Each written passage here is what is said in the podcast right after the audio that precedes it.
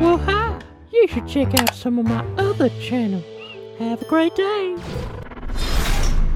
would be honored if you would join us. Now, while episode 9 is still half a year away now, it takes no internet wizard to see the excitement and unity the trailer has brought to many of us. Now, not all, but many. The laugh. The ominous Palpatine laugh that no one expected to hear at the end of the Rise of Skywalker teaser trailer. Does this mean he's back? Does this mean he's just a hologram? How will he come back? Where? When? Who? What? While all these questions will be answered, obviously, once the movie comes out, there's one that's rather interesting and it's explained by Ian McDiarmid himself as he reveals more things answering the question. Here's what he had to say about the laugh when asked about it in an interview. They did let me into the secret that the Emperor might be laughing, but I have to tell you that that particular laugh was not specially recorded. They found it somewhere, probably from one of the old movies or in a digital vault, or maybe George's iPhone, I don't know. So the laugh, while it wasn't directly taken from the film, was taken from another audio file somewhere in Lucasfilm's holy grail of data tapes. While a laugh to many might just be that,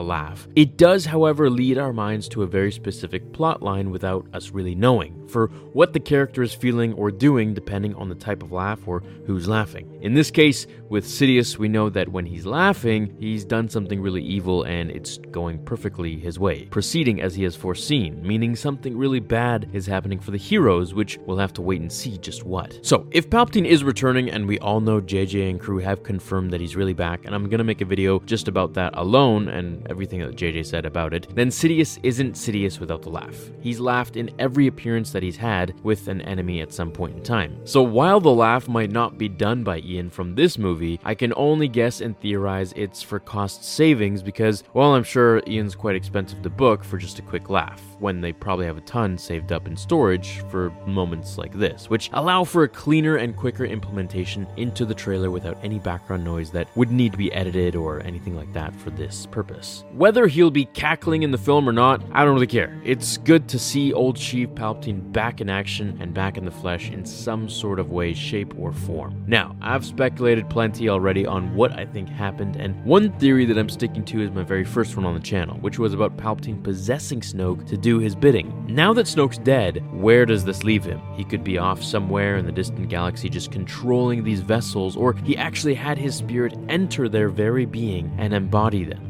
and in this case, being Snoke. What if he now tries to control Kylo's body by possessing him? Perhaps that's something he always had planned on doing with Vader from the very start. Then, you know, Vader had to go and destroy himself at Obi Wan's hands. Perhaps this is how Sidious planned to cheat death. It might not always be just as we thought, that he figured out a way to be immortal, but perhaps he found a way to transfer his mind into another body. Which this kind of plays along with what he did in the comics, the Legends comics, called Dark Empire, where he created clones of himself and just kind of transferred his brain into, or rather his force essence, into these clone bodies of himself, which I felt was kind of, it was just a little weird, but I mean, hey, if they're gonna do something like that in the film where he's transferring his essence into these other beings, such as Snoke and this and that, then I'm all for it. I think that would be pretty cool. At the end of the day, I just want to see Palpatine return in his younger form. I think that would be absolutely mind blowing to see him come on screen as like this 30 year old Sheev Palpatine without anything holding him back.